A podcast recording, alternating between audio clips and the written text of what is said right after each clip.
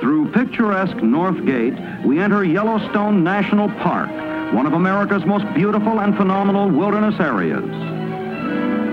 Located in northwestern Wyoming, the Yellowstone region was set aside by an act of Congress in 1872. Since that time, millions of visitors have enjoyed its scenic wonders. In this unique wonderland, there are countless hot springs of all sizes and shapes. All are distinctly beautiful. Since the beginning of time, nature has carried on the never-ending creation of fantastic wonders in Yellowstone National Park. Welcome to the underworld. I love America. It's been my home all my life. Ladies and gentlemen, the very word secrecy is repugnant in a free and open society. And we are, as a people, inherently and historically opposed to secret societies, to secret oaths, and to secret proceedings.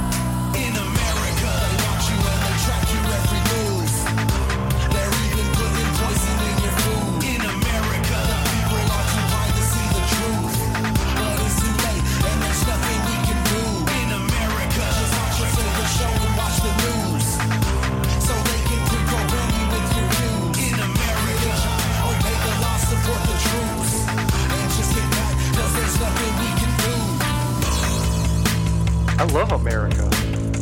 It's been my home all my life. If you don't know the past, you're only doomed to repeat it. Welcome to Public Access America. This is your history. This is your country. This is America. Join us in listening to some of history's America's best speeches. Created by Jar Codes Productions. Go back in time with us right now on Public Access America. When Yellowstone was established, there were some people opposed to that idea and were telling President Grant that there might be minerals to be found there, there might be oil underneath there, that the trees should be used for lumber, and that the rivers might be needed to be dammed. But he signed the bill anyway, and it became Yellowstone National Park and the mother park for all the world.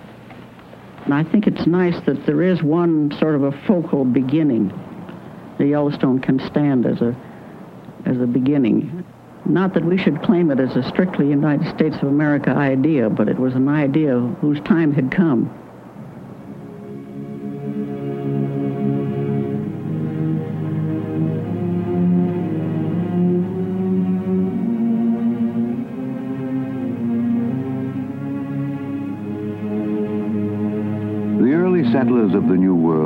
Had little thought for parks and preservation. To many, America's wilderness was a fearful place, full of wild beasts and wild men. The pioneer drew courage and conviction from Genesis. Be fruitful and multiply, replenish the earth, and subdue it.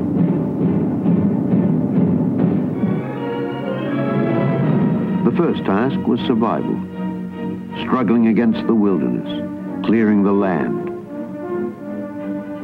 changing the course of rivers, cutting trails and building towns.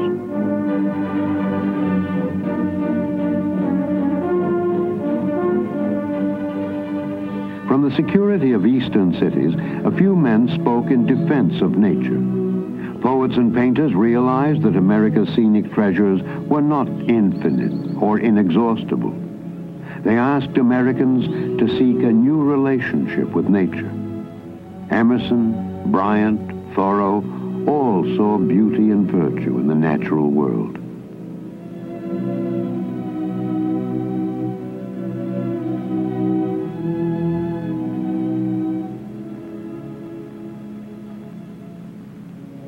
Such as Catlin and Cole portrayed its dignity and spirit.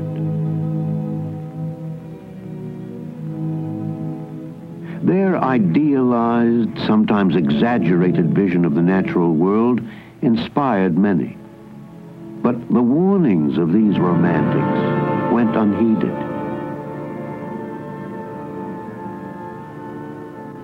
Progress was now accelerated by the machine. The Industrial Revolution fueled further exploitation of America's resources. By the 1860s, wagon trails and railroads linked east to west, and the unlimited wilderness was fast disappearing.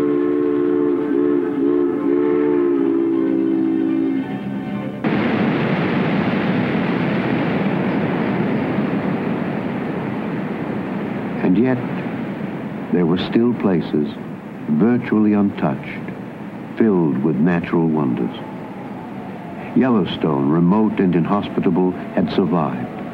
It was known only to the Indians and a handful of trappers, prospectors, and mountain men. John Colter, Jim Bridger, Joe Meeks, Osborne Russell. They told of an incredible place full of unheard of things.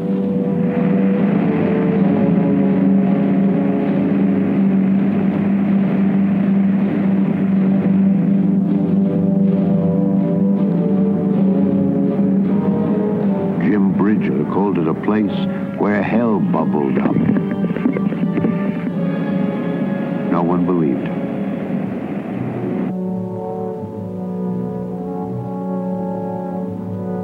Tales of gold and the Wild West attracted journalists from the East. A few stories of Colter's hell did filter back, but were branded as fiction. This disbelief continued until the Washburn-Langford Doane expedition penetrated Yellowstone's mysteries in 1870.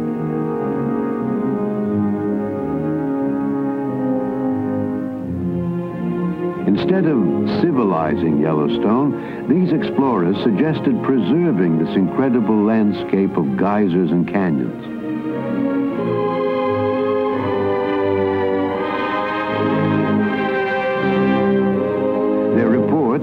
Excited the American public and prompted Congress to send the chief geologist, Ferdinand V. Hayden, to document Yellowstone's wonders.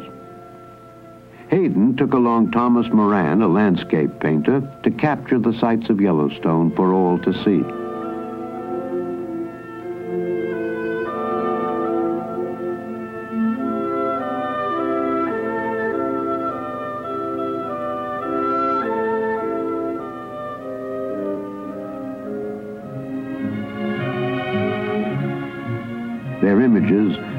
Eloquently for preserving this unique land. Various interests organized to make Yellowstone a national park. Hayden led the scientific community's call for preserving Yellowstone. He saw it as an unspoiled living laboratory for long-term study. The Northern Pacific Railroad saw Yellowstone as a potential tourist mecca. Preservationists, long dismayed by the commercial ruin of Niagara Falls, strongly supported the Yellowstone Bill.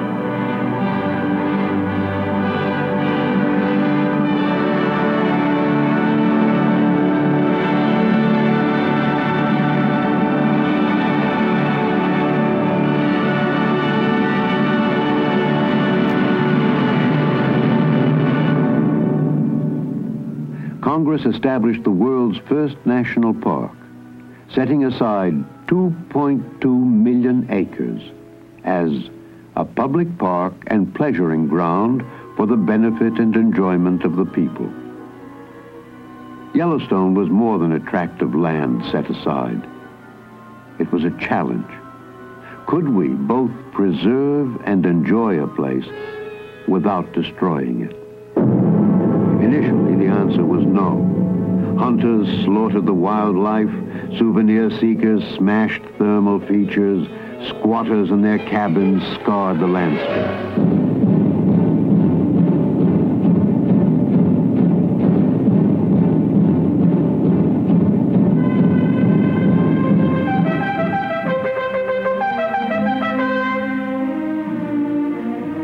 At last, the United States Cavalry was called to the rescue.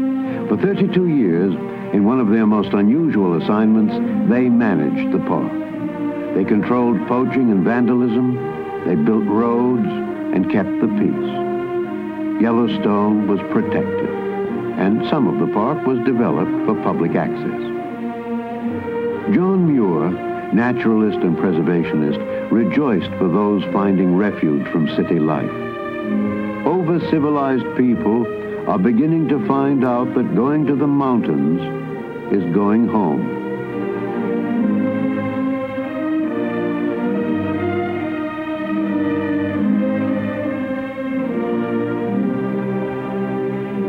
Yellowstone and the scenic parks that followed are the cornerstones of a conservation-preservation ethic, a land philosophy originating with the first inhabitants of America's wilderness, whose advice we are only now coming to appreciate.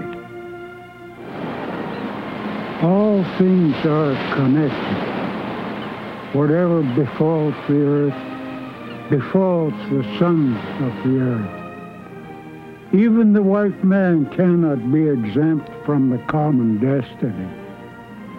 We may be brothers after all. We shall see. This we know. The earth does not belong to man. Man belongs to the earth.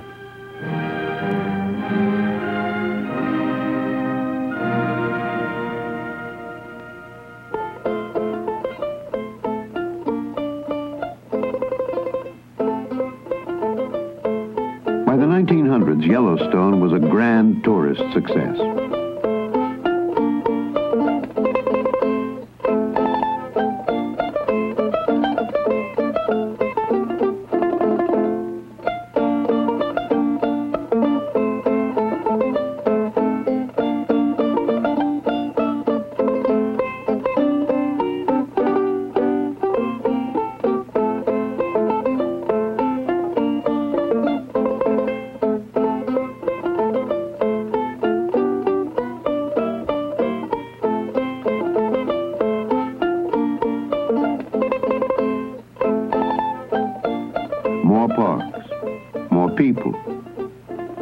Growing need for unified management. In 1916, Congress created a National Park Service with a mandate to conserve the scenery and the natural and historic objects and wildlife therein, and to provide for the enjoyment of the same in such manner and by such means as will leave them unimpaired for the enjoyment of future generations. Unimpaired for future generations. A new challenge. A step towards a democratic park idea. Preserve our finest natural areas and cultural sites in the name of generations yet unborn.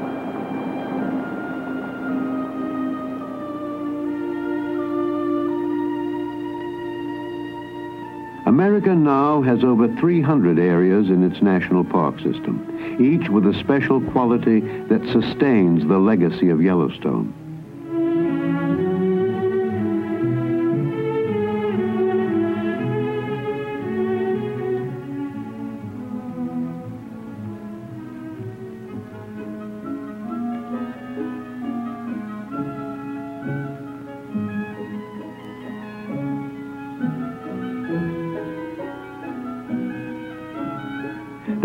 To reveal the beauty of Thoreau, provide the adventure of Colter, and, as Muir promised, they have become sanctuaries for urbanized America.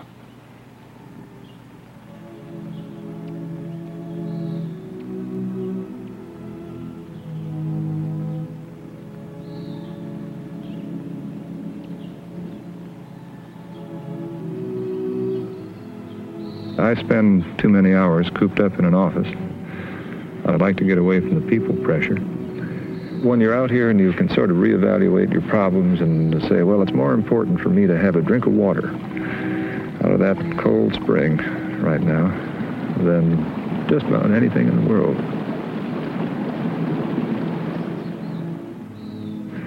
There's a time in the day about sundown. Things quiet down. The birds come in close, you can usually hear them. And everything just stops. I suspect it's a time to get to know each other better than most any.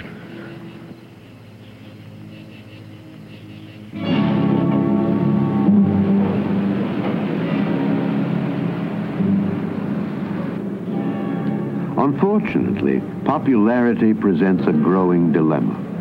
overuse of these special places can have a negative impact. Our parks can literally be loved to death. Congress has sought to expand our recreation opportunities through the national park system. Urban parks in the hearts of our cities attract millions of people each year. So it's all one thing, really. Wilderness parks, urban parks. It's all a question of the human being needing some greenery. Mardy Murie has lived for many years with parks and wilderness in Wyoming and Alaska.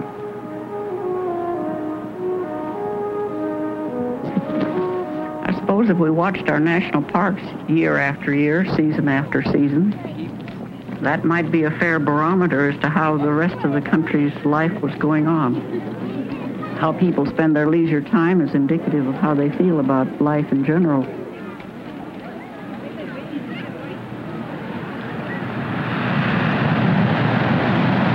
The national park idea has been extended beyond the natural wonders of Yellowstone to the landmarks of our history.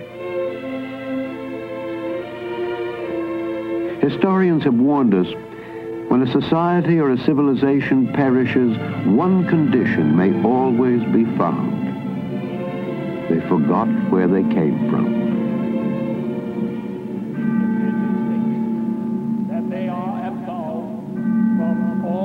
Independence Hall in Philadelphia is the fountainhead of America's ideals.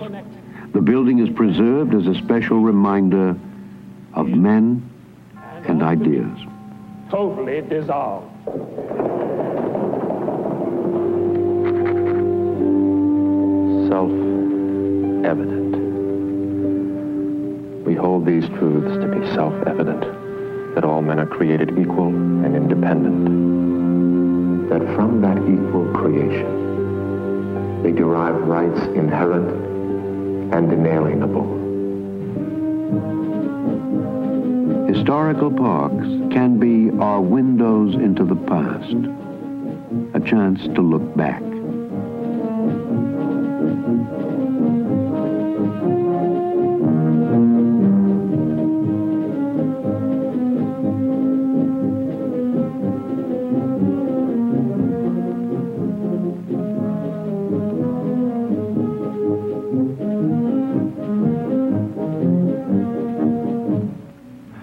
Parks can offer a measure of the environment's health, living laboratories where scientists can study natural ecosystems. Throughout the park system, we are deepening our understanding of the dynamics and complexity of nature. We're becoming sensitive to the impact of man and the threat of extinction.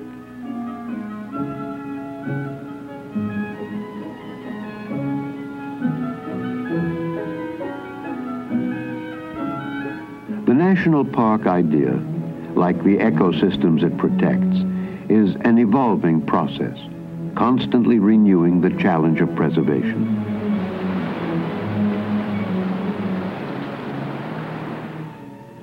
At a research center in Hawaii Volcanoes National Park, scientists are studying complex geological phenomena.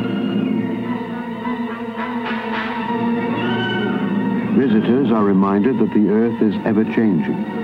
Powerful and dramatic forces shape our planet and our destiny.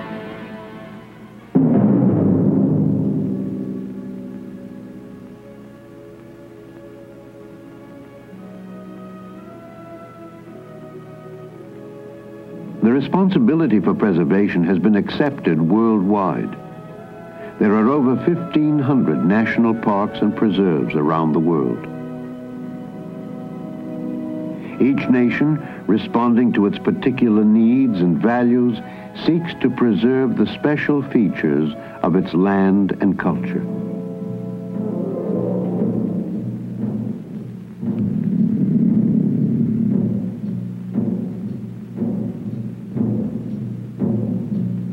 Africa has set aside vast wildlife preserves.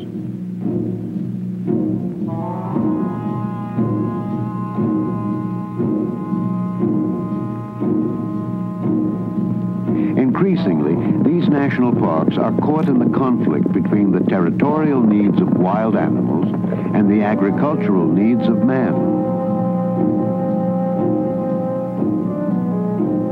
As land disappears, the great herds leave their parks in search of food and habitat, often endangering people and crops.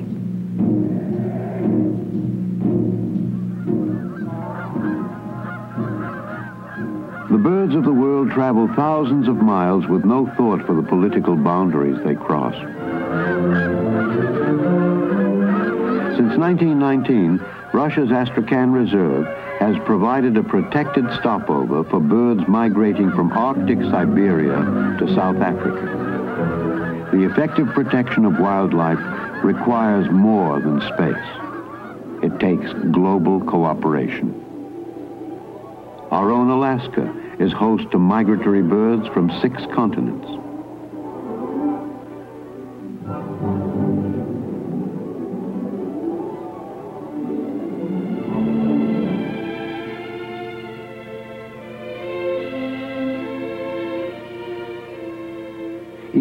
Incredible scale of our new Alaskan parks cannot include an entire ecosystem.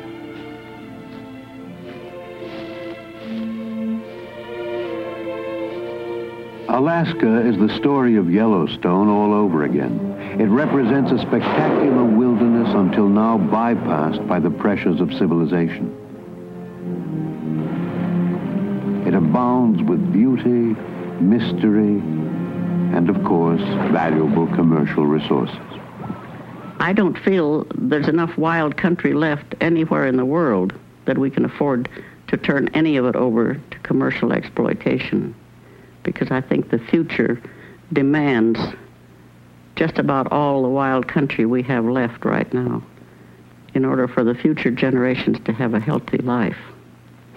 Wilderness itself, it has been the basis of all our civilization so far.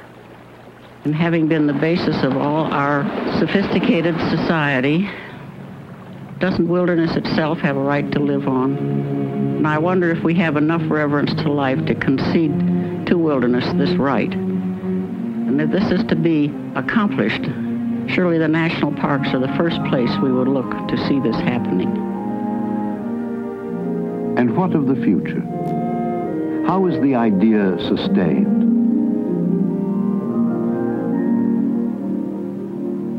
Children discover the joy and develop the respect necessary for the continuation of the national park idea. The words of Rachel Carson describe this process. A child's world is fresh and new and beautiful, full of wonder and excitement. It is our misfortune that for most of us, that clear-eyed vision, that true instinct for what is beautiful and awe-inspiring is dimmed and even lost before we reach adulthood.